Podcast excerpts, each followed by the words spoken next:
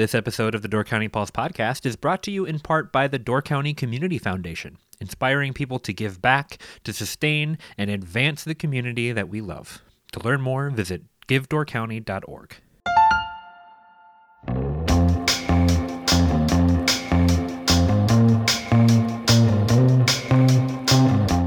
welcome to the Door County Pulse podcast. I'm Andrew Kleidon, and I'm joined today by Myles Dannhausen, writer and editor of the Pulse. How's it going, Myles? It's going good. How are you doing?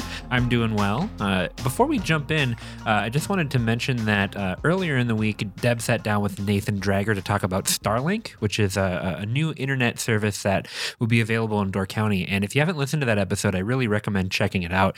Uh, they do a great job of going into kind of the, the the details on the beta testing that's going on right now. But I I wanted to say that since internet is something that we have talked about on the podcast so many times over the years, this is a really promising and exciting development for internet. I, I won't get into the details. As I said, you should probably listen to that episode, but it's basically a low latency form of satellite internet with no data caps. So it kind of it it checks all of the boxes for availability in rural areas, no data caps, low latency speeds, uh, and and high speed internet access. So definitely check that one out. I think that this could be a, a, a cool step forward for a lot of people who have had low or no internet access in the county so far. Yeah, especially where all those the, the gaps are. And I know there's been a, a lot of concerted efforts up here um, by local companies like Door County Broadband and the county our local municipal governments to try and fill those gaps. But that's still that's based on towers and you know whether you can see them or not. And a lot of people just can't. And Right. you know it's easy to say like, oh, let's we're we're going to fill that gap, but you know people need that service now. A lot of business people, a lot of people who work from their homes, they need it immediately, not five years from now. So um, to see this, I was pretty skeptical at first, but I've heard some friends who have had some pretty good success.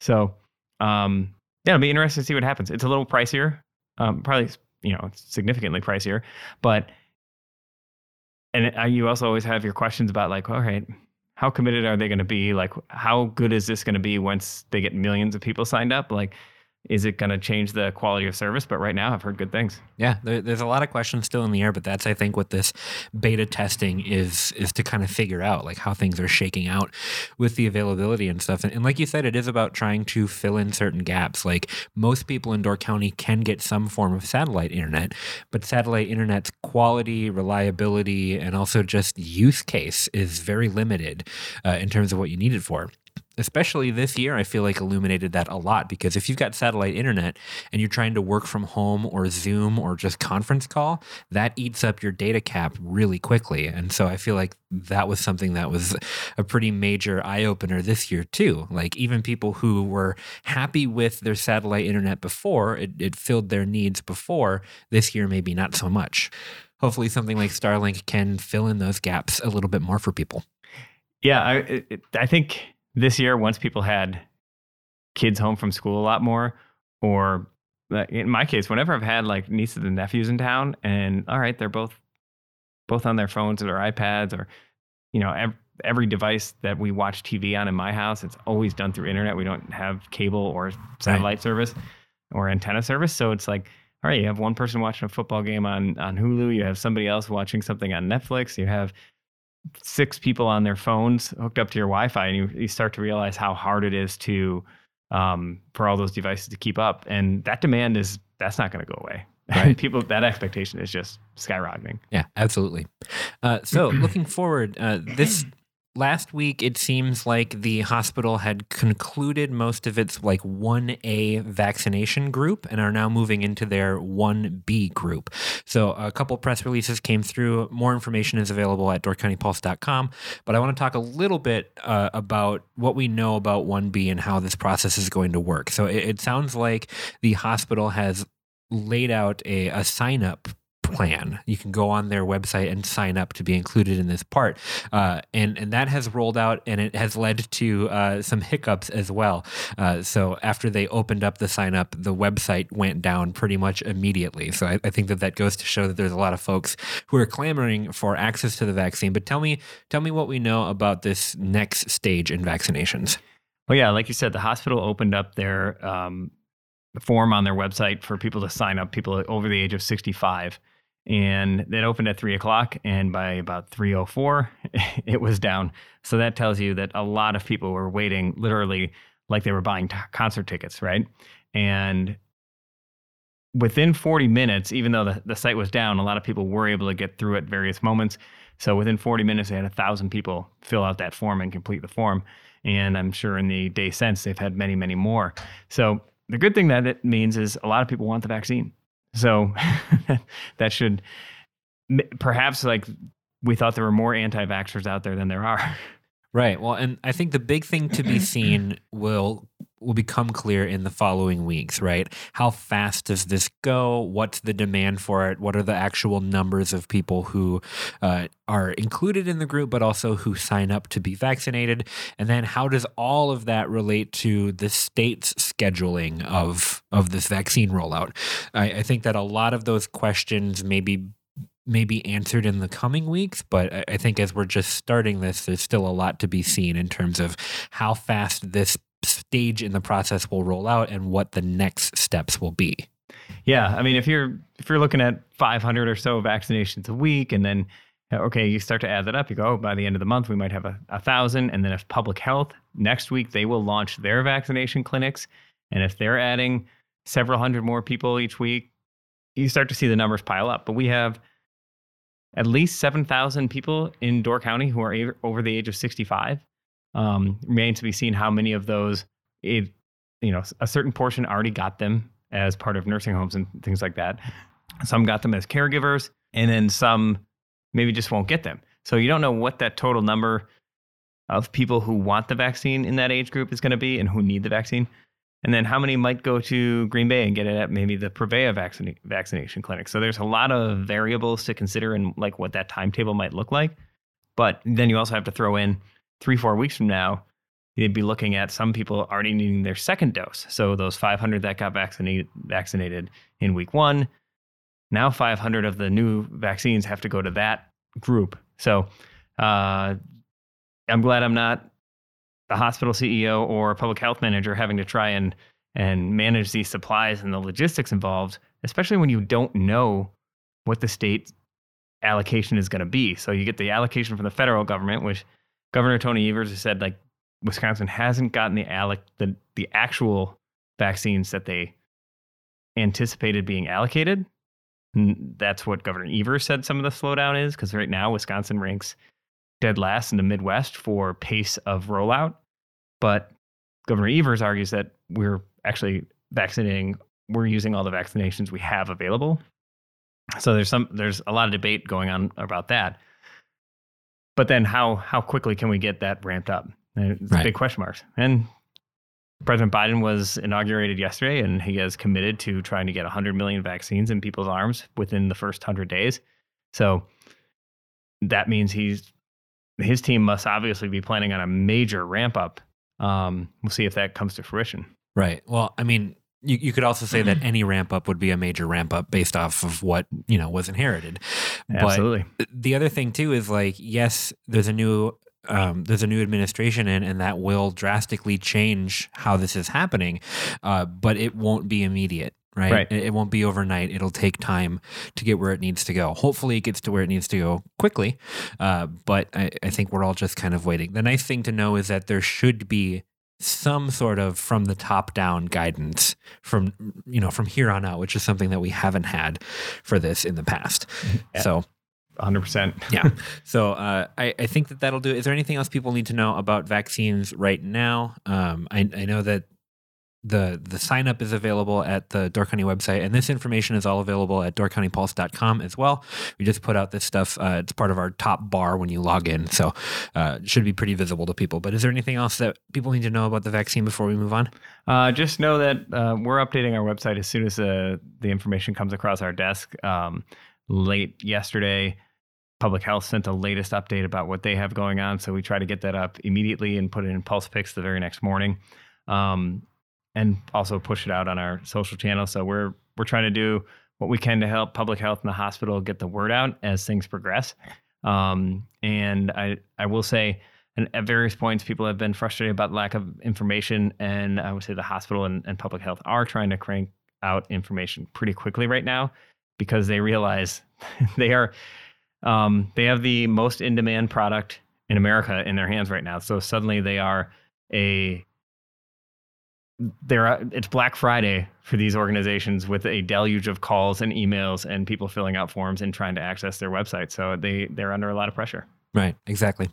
Uh, so, moving on to one other thing that I wanted to talk about this week Bob Hastings just passed away. Uh, he was influential in the Chamber of Commerce for many years. Tell me a little bit about Bob and, and his life and the work that he's done in Door County. Well, yeah. Um, in your time here, Andrew, obviously it's we've had the Door County Visitor Bureau, which is now Destination Door County. That is an evolution of the Door County Chamber of Commerce, which uh, in 1990 Bob Hastings was a board member, and they had, uh, I believe his name was Wally Blevins, who had um, stepped down as the director, and they were trying to figure out who would do it next. And, and Bob had said, "Well, all right, I'll be, I'll, I'll do it on an interim basis." You know, Bob was about 40, 42 at the time, and turned out he loved doing it. So then they hired him full time, and he um, embarked on a pretty ambitious plan at the I, I, wouldn't even say a plan, but he he took on some pretty big projects. Um, and we know how hard that can be for people in that position to go out and make pretty bold moves and um, take on controversial subjects. And Bob Hastings was not a guy afraid to do that. Right. Yeah. It can be difficult just to, you know, iterate on something that's already there, but to to push into a new realm, I think is is the more challenging thing. And you you told me about how he was influential in getting Door County online as well. Yeah. Um, early on, you know, at that time, most people up here I mean, we we laugh at dial-up, but that didn't exist in 1990 really up here. And they, Greg Swain, um, who started a company called Logical Solution, which became Inline and Bay Lakes Information Systems. Which anybody who's in lodging up here knows who Greg Swain is because right. that is the backbone of what they do. But he was a local Gibraltar High School computer he, he described himself as an introverted computer geek who just spent tons of hour, tons of hours programming and he developed this product and then Bob Hastings saw it and was like, "Hey, come on in here. Let's talk about uh, what else we can do with this uh, this whole World Wide Web thing." Is that his voice? Yeah. Um, and they collaborated, and and and as Greg Swain said, he's like Bob was just good at finding people to do the project and giving them the support and putting the right people in the room together, and then letting them go and try stuff. So like Greg started doing some things to connect all of the lodging entities in in the county through the Chamber of Commerce, so that you could get a immediate um, way of of seeing what was available in the county. Like at that time, people were starting to watch the Weather Channel, so you didn't have people stopped booking like years in advance for Door County. They were doing it a few days out, looking at the weather and saying, "Well, do I want to come up or not?" So it changed the way the lodging in- industry worked, and for a time, Door County was like one of the most advanced technological, um, technologically advanced tourism destinations in the world. Hmm. Um, in the early 90s, they actually set up these kiosk systems around the county, so people coming in late could go and see, like, all right, these these hotels have rooms available and these don't. Obviously, like now we do that on our, our cell phone and we just think that's just the way it is. It's pretty easy to do, right? But back then, even being able to stop at a kiosk was kind of mind blowing. Huh. So they they put us at the forefront of the internet, and that actually helped spur the growth of dial-up internet in Door County. And so Gibraltar High School and some of the schools in Door County were some of the first schools to really be take their students online.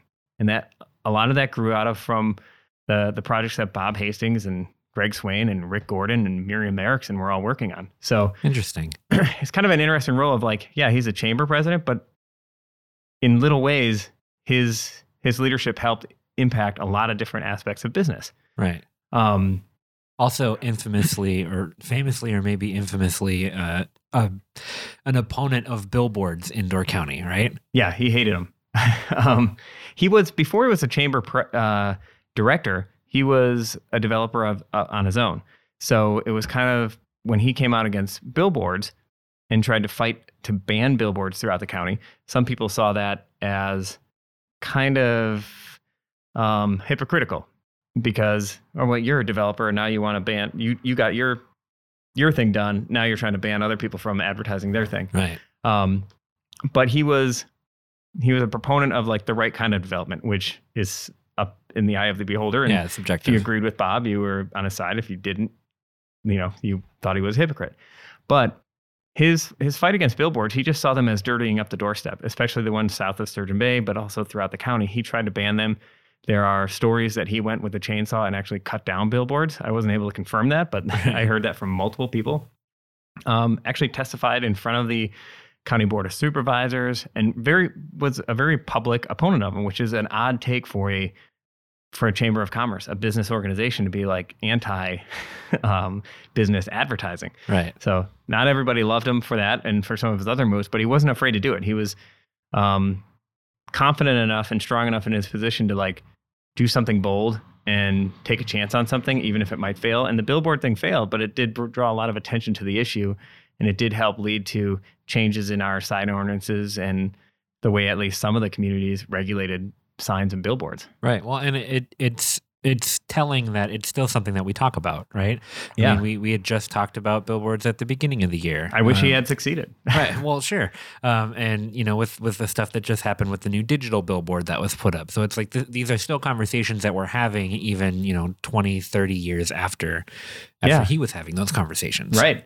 Um, and so that's that's a testament to the kind of impact and, and the vision he had. Like he could see a little bit bigger than um, the immediate needs and the immediate uh, whack a mole of that you can fall into in that position. And I talked to Annie Alberts, who was the managing director of the or the membership director of the bureau at the time, and she said it was he was just a a fun, empowering guy to work for because if you had an idea, he would give you the rope to go and attack it, and then if it didn't work, he she said he had your back if you failed. So you just imagine in any workplace or you know whether you're a sports coach or uh, town president or something like that, like having employees who feel like they can take a chance at something that's how you move things forward Right. and it sounds like he was definitely that guy and that's how you ended up with you know the festival of blossoms started under his leadership where he went out and ordered tons of daffodil bulbs and resold them to businesses and personally went out and planted tons of them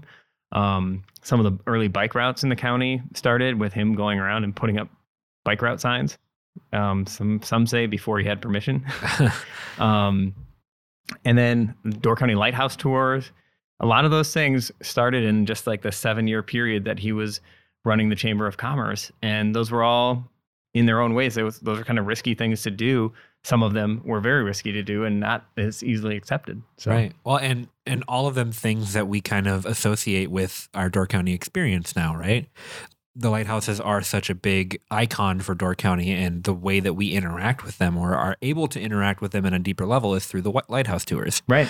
So it it it's amazing to think of the things that maybe have always been here but haven't always been as accessible. Right. And and so bike paths and things like that allow people greater access to these things that we've had for so long. And you don't think of that just being something that's only been around for 30 years. And it, and it gives you a message for today a little bit in that, you know, he was only the chamber president for, or chamber director from 90 to 97. then he left to, he founded Door County Magazine before that got wrapped up by Gannett and eventually killed off by Gannett. But um, did that for a little while. And then he went out to Massachusetts and headed up visitor organizations on the East Coast. Um, but you look back at what he was able to do in those seven or eight years and you think of like what what are those ways that we need to broaden our horizons in the county now? And how, how do we think boldly about what we want to be and what we want to do and what we want to protect? You know especially now as we get more and more visitors to the county how do we manage that better Right. You know, I think that looking back on what was and looking forward to what we want to do next is a a great segue for how I want to wrap this episode up. Deb had a conversation with Mayor Ward uh, about 2020 and the things that happened there and, and what uh, what we're kind of looking towards in 2021. So we will jump into that next. Myles, is there anything else that we haven't covered this week that you think is important for people to know?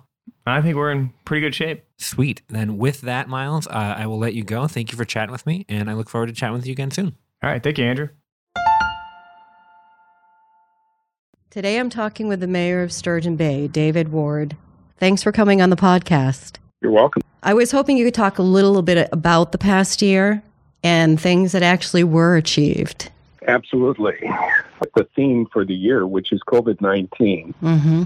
Um, things were kind of smoothly going along until about St. Patrick's Day, if you remember. hmm And at that point in time, the governor issued a, an order. Um, it became evident from national and state statistics that we had a serious problem on our hands, and we were all going to have to uh, work our way around it and through it. So, um, beginning in March, you know, with the council declaring a state of emergency for 60 days, um, we began working through this uh, COVID 19. Uh, I think we got a great response from city staff and from lots of others in the community. The fire and police departments, of course, are in the front line. They're likely to come in contact with people, many of whom might be infected. Uh, the fire department had to re- work through a COVID infection uh, sequence that reduced the force. I heard about that just tangentially. So, how long were they out with that? Well, uh, they got to the point. uh, It wasn't so much the the timing. Probably that period was about three weeks. Okay. But but what happened was that it got to the point where the chief and the assistant chief had to work shifts. Hmm.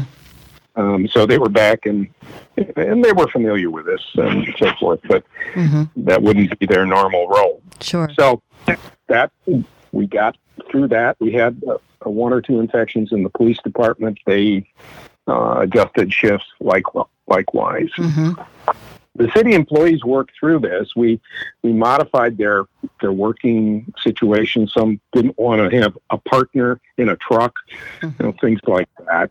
But um, they really all pulled together. Okay. Uh, the cl- clerk's office um, conducted three general elections. That's really amazing. Three, three general elections the spring, the primary, and then, of course, the national election. Which is amazing anyway. And these were also modified. Yes, and and so the first one was was a little bit more tense.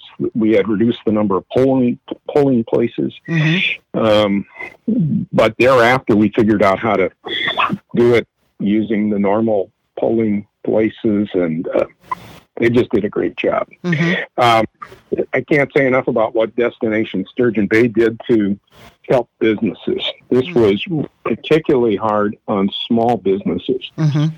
Um, if I'm a, a larger business in town, you know, we've got some excellent large businesses. They're driven by their contracts, um, and their main job was protecting their employees and managing COVID if, if it did impact their employees. For small businesses, the shops, the restaurants, uh, there may only be three or four or five people. And uh, not only was there a big reduction in demand, at least for a couple of months, but also there were infections in, in the help. So, hmm really, really hard time. The uh, destination Sturgeon Bay worked with the local businesses. Uh, the local businesses innovated. hmm You know, they they got into the carryout business in a very serious way, uh, and local people did a good job of of shopping there, Mhm. of buying uh, things, and that that's still going on. hmm Uh, the, the dining under the stars thing kind of popped up um, toward late summer with this idea that on Saturday nights we'd close down uh, it, the, our major street, which is Third Avenue, hmm and um, allow people to walk around and, more importantly, to have the restaurants uh, have dining outside of their uh, establishment's door. Hmm that worked very well, I think. Um, a, a number of merchants um, commented on on the fact that um, the um, their business was, you know, good during that period of time. So uh, that all that all worked out very well. And it worked well Uh, enough that you actually extended it for for a number of weekends beyond what you originally did. intended. Yeah. Yeah, we did until the weather finally shut us Sure. down, but hmm but uh, we're going to revive it next year. So um, that probably not until the warmer weather, but So that's That probably one a- of the silver linings, is showing things that people can do to innovate Yeah, I, I could I could kind of envision ten years from now someone saying, "Well, why are you open on Saturday nights?" right. Someone will say, "Well, do you remember COVID nineteen? Sure. Uh, that's where it began." so, so you got to take what you can from this. hmm Um, the local businesses, we had a number of them, I, and I point to the investment um, from Todd Trimberger and, Kelton Reitz Mhm. um, that, uh, you know, they went ahead with that Bliss project. Mhm. That was really important because it showed people that the community was moving. And they had a, you know, it's a fabulous store, I think hmm and they had this soft opening after this unwrapping Sturgeon Bay event, hmm which was which was another kind of innovation from Destination Sturgeon Bay.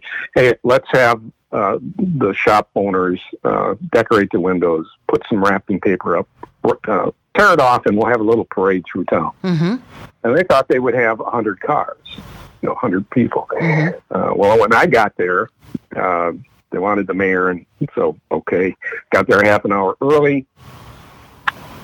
There was no place to park. Yes. Um, things kept filling up, and Mhm. you know, pretty soon, the best guesses are somewhere between 500 and 700 vehicles. that is um, astonishing. it really is. It was. It was.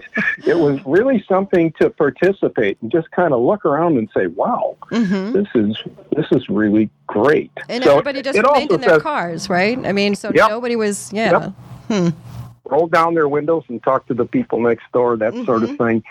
And, um, you know, it says a lot about the sort of resilience in our county, really. hmm Uh, anyway, uh, kind of continuing on, in, in addition to that, um, with the help of Alderman Gary Nault, Destination Sturgeon Bay went after these two national fishing tournaments Oh, that got right. canceled in other states. hmm And boy, did that light the town up hmm uh, in you know for a couple of weeks, and really helped both the um, restaurant businesses, the shops, and also the hotels. hmm So that was great. We had three other organizations that I think did really great work. Obviously, Door County Medical Center. hmm We're very lucky to have that asset here. Yes. Uh, the Door County Economic Development Corporation, which kept up and is keeping up a flow of information on things like the CARES money, hmm uh, on the payroll protection um, plan, hmm and the Community Foundation. So we have, uh, you know, I'm a consultant. I'm an economic consultant. I've worked with a lot of counties and cities in 13 or 14 states. Okay. And w- we have uh, what I always term the soft infrastructure. The organizations that uh, talk to each other, that uh, make a big difference when you have a problem because you can um, you can get this networking and and some solutions. And so I think uh, you know it's hard to. That's not something you can put your hands on. Economically that- speaking. Right. Right. And You that's the soft can't- That's the soft part. You know, Mhm. it's like how important people are and people communicating with each other. Right. So then, um, city projects. Uh, there were some pretty visible ones. We had uh, we had Neenah Avenue torn up for a number of weeks. That was American Transmission Company hmm putting a high voltage line, a new high voltage line under the bay Hmm. from the from the west side to the east side. A lot of people mentioned, oh well, why you know the gas company which put one in down by the Bayview Bridge, the gas line, hmm they put it in a lot faster. Well, this was a little more complicated, Sure. but those two projects together say something about the improvements were driven by demand. Hmm.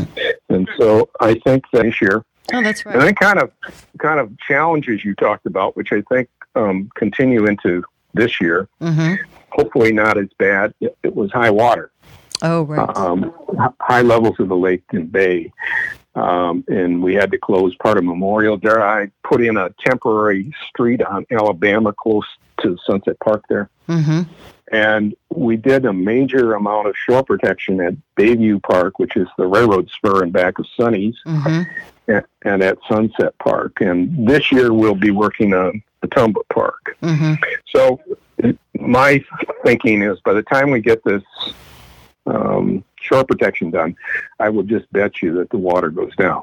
I'm You know, sure. how it it- seems like it's going works. that way. Sure. Yeah, yeah.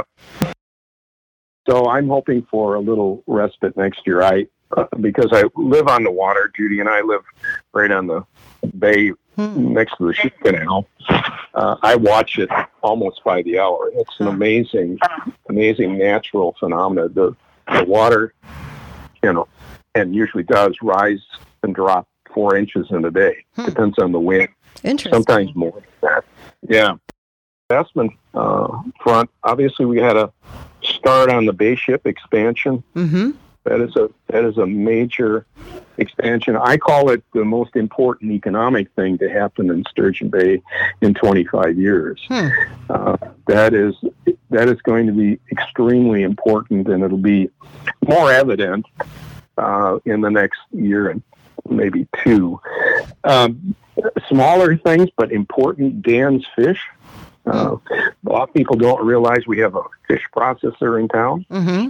Uh, a million dollar expansion, Right. and uh, you know that's that's a really important industry. It was one of the industries that the area was founded on, fishing. Mm-hmm. And that's a We cold had to storage expansion, isn't it? Is, is Yes. Yes. Yeah, Mm-hmm. a, a lot of freezing mm-hmm. uh, product. Uh, we had the completion of a, a number of those multi-unit housing projects. Um, some of them were completed in the prior year, but um, a total of 168 units were added to the city over a period of about um, 36 months or so. Really? And yeah, and the remarkable thing, they all filled up Hmm. you know, we surprised. we kept, yeah, we we kept hearing back when a lot of the permitting was going on. Oh, you're going to overbuild, and well, you know, they could be, but you don't get investors coming and you know investing several million dollars thinking they're not going to fill it. Now, Right. even they didn't believe they would fill the units as fast as they did. Hmm. So I think there's yet more demand. The housing study that was done here Mm-hmm. uh, kind of indicates that. Sure. Then let me talk talk about the city finances and taxes. Okay.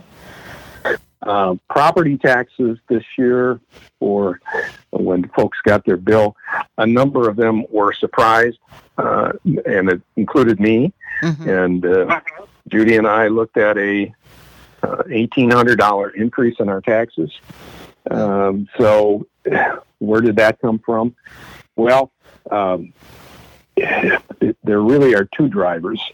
The first, um, and probably the largest, and you can see it on your tax bill. It's a specific um, footnote on it. Were costs associated with school referendums Mm-hmm. and and we did have uh, a referendum, and, I voted for it, and lots of other people voted for it. Mm-hmm. And in the end, you do have to pay the bill for that.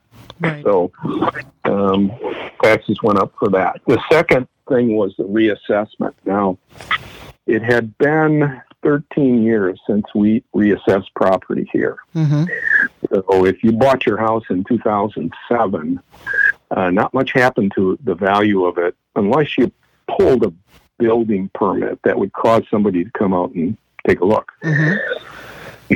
So for 13 years, nothing happened. Well, then we started to run close to the state law limit, Mm-hmm. which says that anytime you get uh, below 80%, so if your if your values in the city are 80% or less of their true value, you, you have to do a reassessment. Mm-hmm. And we were at about 82%, 81, and we're going to cross over there. So we had to, we're- we were going to have to do a reassessment. Mm-hmm. Um, the second issue that really drove our decision to do a reassessment was this dark store issue. Sure. And, and this is um, a lot of people know about uh, certain uh, businesses that uh, go in and appeal their property tax and want their buildings assessed as though they were vacant, Mm-hmm. which, um, as an economist, doesn't make a lot of sense to me. But uh, we had a dark store issue. We've had several dark store suits here, Mm-hmm.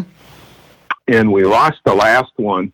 And the judge basically said, "Well, you haven't done a, re- a reassessment in 13 years." Which is really So- surprising, isn't it? I mean, that's a long time to go, isn't it? It is a long time, Mm-hmm. uh, but you know, uh, these things cost some money. Mhm. And so, right at the time, say 2007, 2008, right at the time that this process was completed the last time, we went through and still are going through a period of time in which the state legislature is limiting what we can do in raising our property taxes. So, if you have a, a major expense, then you're probably talking easily six figures. Uh, it could be as high as uh, a quarter of a million dollars Mm-hmm. to do a reassessment. You just you just put it off. You know, you need you, you need your roads repaired. You need your you know um, your other uh, city improvements, your parks and so forth. You need those taken care of. So we started to put money aside back three or four years ago, and finally we had, had enough money to pay for it out of the balance there. Hmm. Um, I think going forward, uh, you know, I won't be around for it, but good government would tell you that probably in seven or eight years you might want to do that again. Mm-hmm. Um, we had a very successful year in getting outside grants for city and private projects. Um, we had three grants. They total about seven hundred fifty thousand dollars, which is real money. Mm-hmm. We have a harbor assistance grant on the west waterfront. That'll help put in some improvements that'll service uh, the Sarter tug operation Mm-hmm. and and will also help uh, in in the uh, waterfront promenade there. Um, and we got a CDI grant for the Bliss redevelopment. Uh, this is CDI grants. The municipality has to apply for it, Mm-hmm. but it's for a private purpose. Uh, we got one for the Maritime Museum the year before, Mm-hmm. so we went in for one for Yonkers uh, last year and got it. Mm-hmm. We're going back again for one for the tap. Mm-hmm. Uh, now, you know, I don't. Eventually, they're going to get tired of us. I think to, to, to get to get two of these in in you know back to back. Mm-hmm. That was pretty unusual. But we hope, you know, and you can't be a winner unless you're a player. Right. And then finally, um, with a city engineer, uh, put in a bid on some street funds from the state and got uh, over $200,000 to rebuild Neenah Avenue. Right. Which was kind So- of so tenuous that- for a little while there. He almost That- lost it. it was. Yeah. Yep. But you returned it'll it. be, yeah, we'll we'll get it back in shape. Mm-hmm. So overall, the city finances are in good shape. Um, the annual, for, for folks who are interested in that, there's every year we issue some kinds of bonds, Mm-hmm. and before you can issue those bonds, uh, Moody's does a rating of the city. Mm-hmm. So it's all pretty much there to look at, and uh, you know, uh, you can see what their opinion is, and their opinion is that um, the house is in order. Right. And you did borrow Um, this year, so you know that that's that's current That's that's exactly right. at pretty Um, significantly low interest rates. I might add too. Oh, the the interest rates are uh, extraordinarily low. I Mm-hmm. mean, when you're paying less than one percent for money, Mm-hmm. that is, uh, from an economic standpoint, just unheard of. And so, uh, the, the thing to be careful about, and I caution council and others, yeah, it might be one percent, but you still have to pay the principal back. Mm-hmm. Right. So you have to watch what's happening there. Um, and that kind of moves me to common council. We had, I, I think we had a fantastic year. Um, even though we had to meet for the first time virtually Mm-hmm.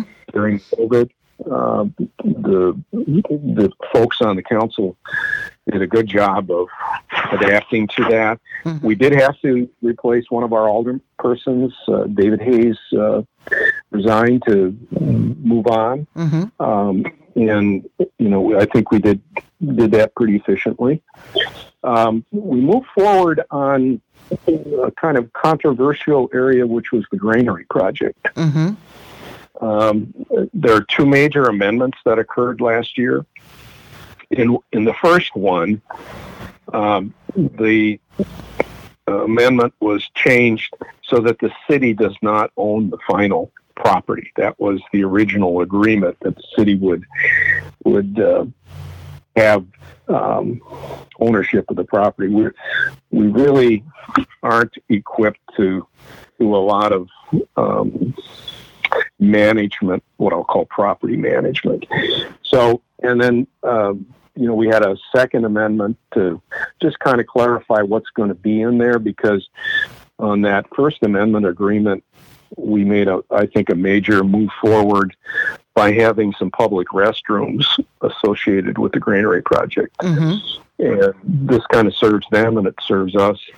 Um, so that that will be good. Uh, I anticipate this year we'll be seeing the construction in the spring, and from the drawings I've seen of the building, I think it'll be a fine building. And so they Um, will be announcing some plans, but that really technically does not have to be done until what, 2022? Is that 20, June of 2022. sure? Yes. Okay, so they'll be Sure, moving sure. along on that.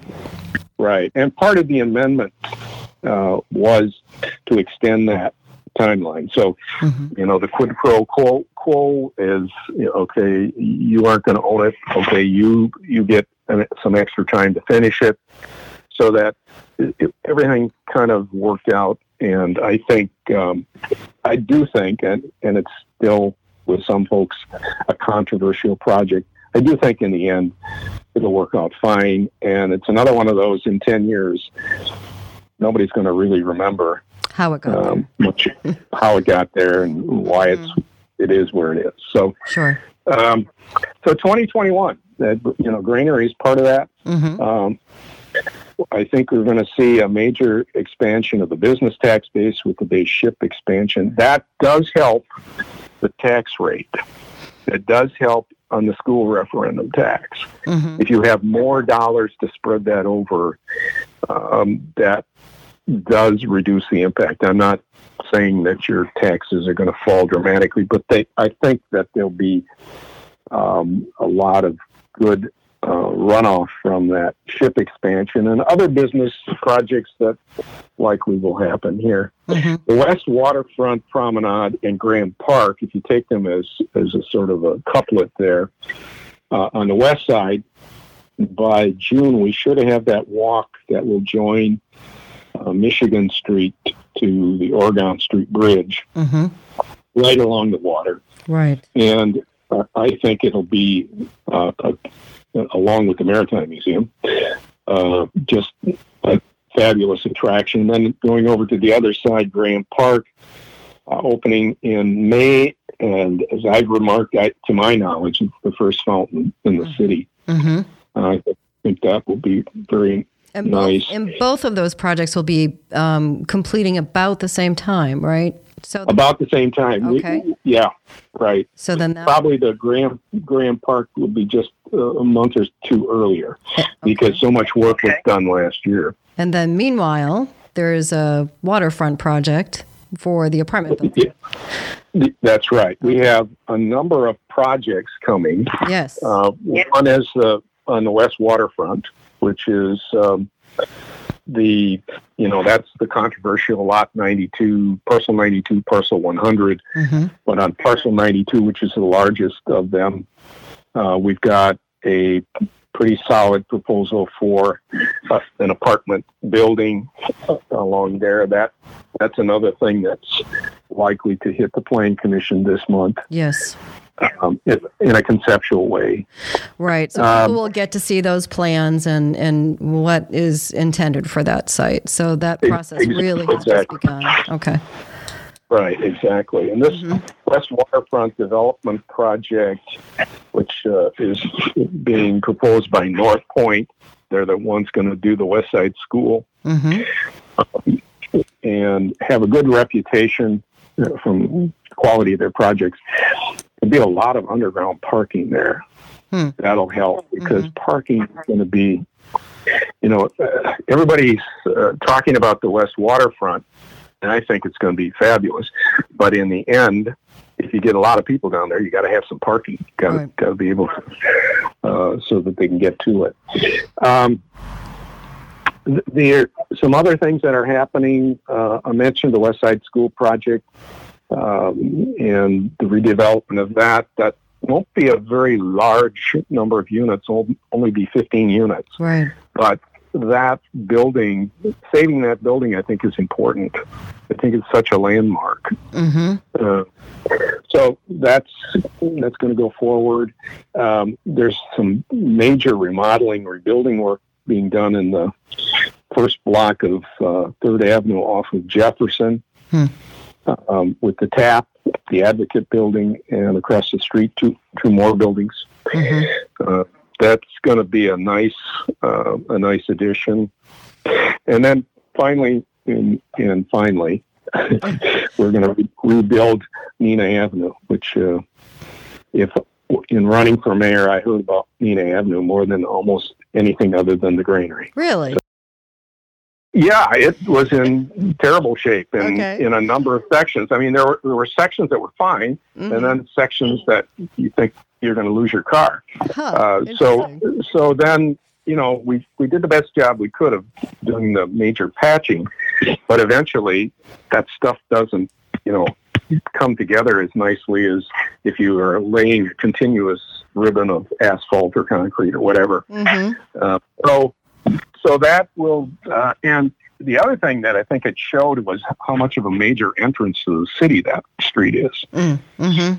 Um, so you've got the Green Bay Road and then Egg Harbor.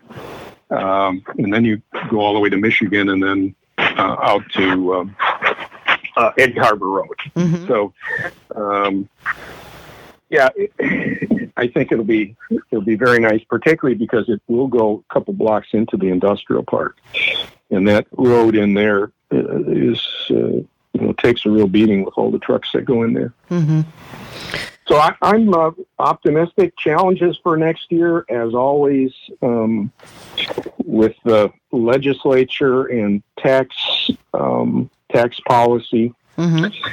Um, this this year, uh, we're lucky and we're not lucky. We're we're lucky in a way that we did not have a lot of revenue outside of property taxes.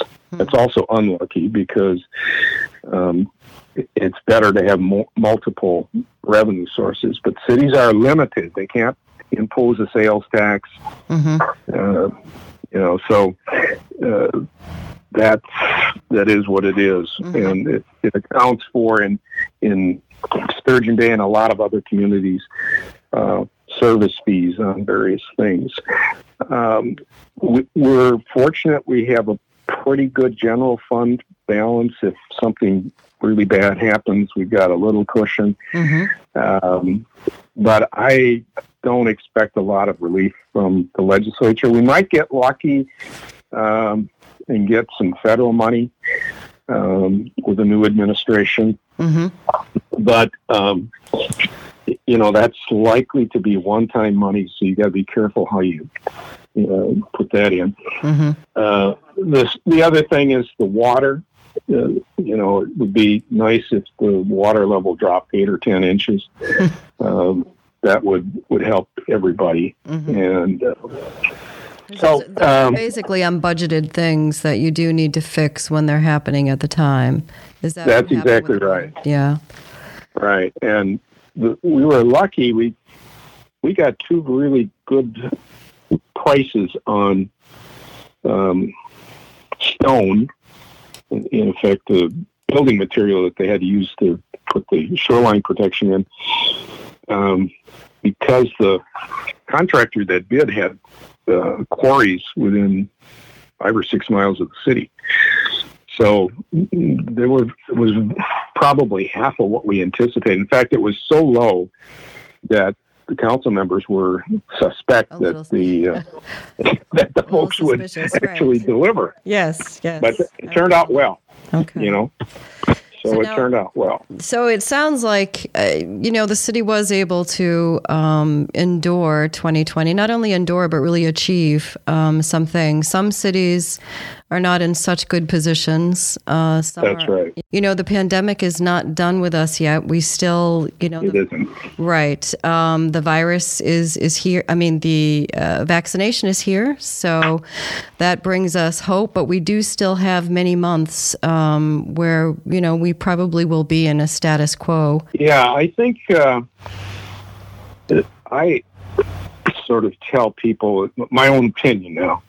Nothing scientific about this. That I think the next three to four months is is important. Um, the businesses typically, you know, hung on through the through that uh, year. In fact, you know, we had businesses here that actually had record years. I, I've heard that myself. yes. and and yet again you the business next door not so much Right. so Some it, have was been- very uneven Yes. Very uneven. And so we, we need to get through the next three to four months because i think uh, by june july um, which is good news because it's kind of our main tourist season. Hmm um, I think we have, you know, better prospects. The other thing we found out was that because we were a day drive away from so many population centers, uh, we did attract a lot of first-time visitors. hmm Um, so I think they probably liked what they experienced under the circumstances. It wasn't, the, you know, optimal, but um, you know, so I- I think it, from that standpoint, the tourism industry lines up uh, well. Probably more importantly, and it's a sort of thing that's harder to follow. Um, our our manufacturing businesses, I think, are in good position. Hmm. Uh, they had, they did some adaptation to the COVID thing and made some product in that direction. Many of them, I think, of Bay Ship Marine Travelift, uh, had uh, happened to be in the right business. I mean, hmm you, you couldn't find a business that probably prospered more than the maritime boating industry business, Hmm. and that's helped.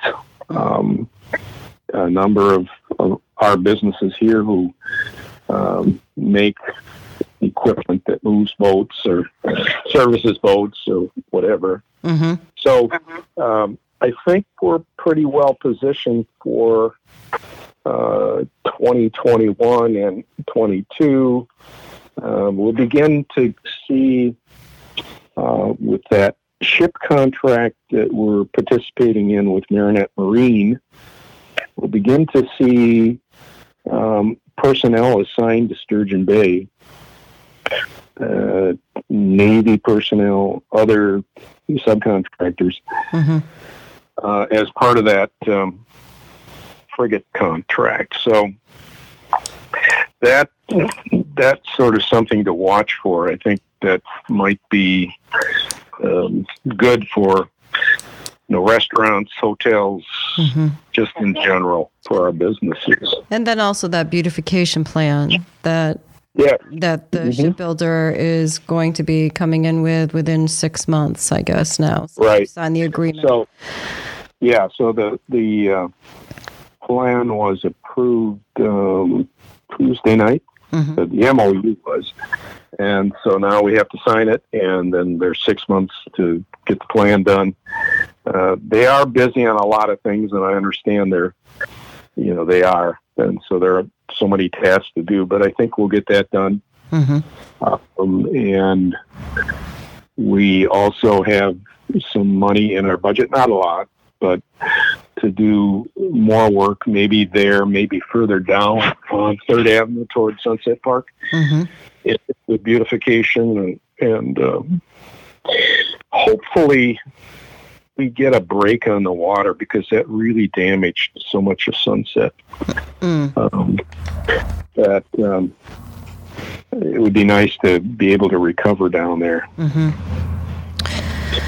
Well, you certainly have, have given us a you know a lot of good things to uh, consider. Um, like I said, it was just kind of refreshing to hear um, to hear the that things do actually still get accomplished, even though we're all kind of accustomed to moving through the the, the negative bad news kind of things that are happening constantly. So I appreciate you coming on today uh, to talk with me. Um, David, thank you very much. You're welcome. It uh, it actually caused me to look back at the year, and I'm even more optimistic now. Thank you so much for listening to the Door County Pulse podcast. If you want to support us at the Pulse, check out doorcountypulse.com slash shop, where you can get a weekly Pulse subscription, purchase some incredible Door County artwork from Pulse artist Ryan Miller, and much more. We hope you've enjoyed the Door County Pulse podcast, and we will see you next time.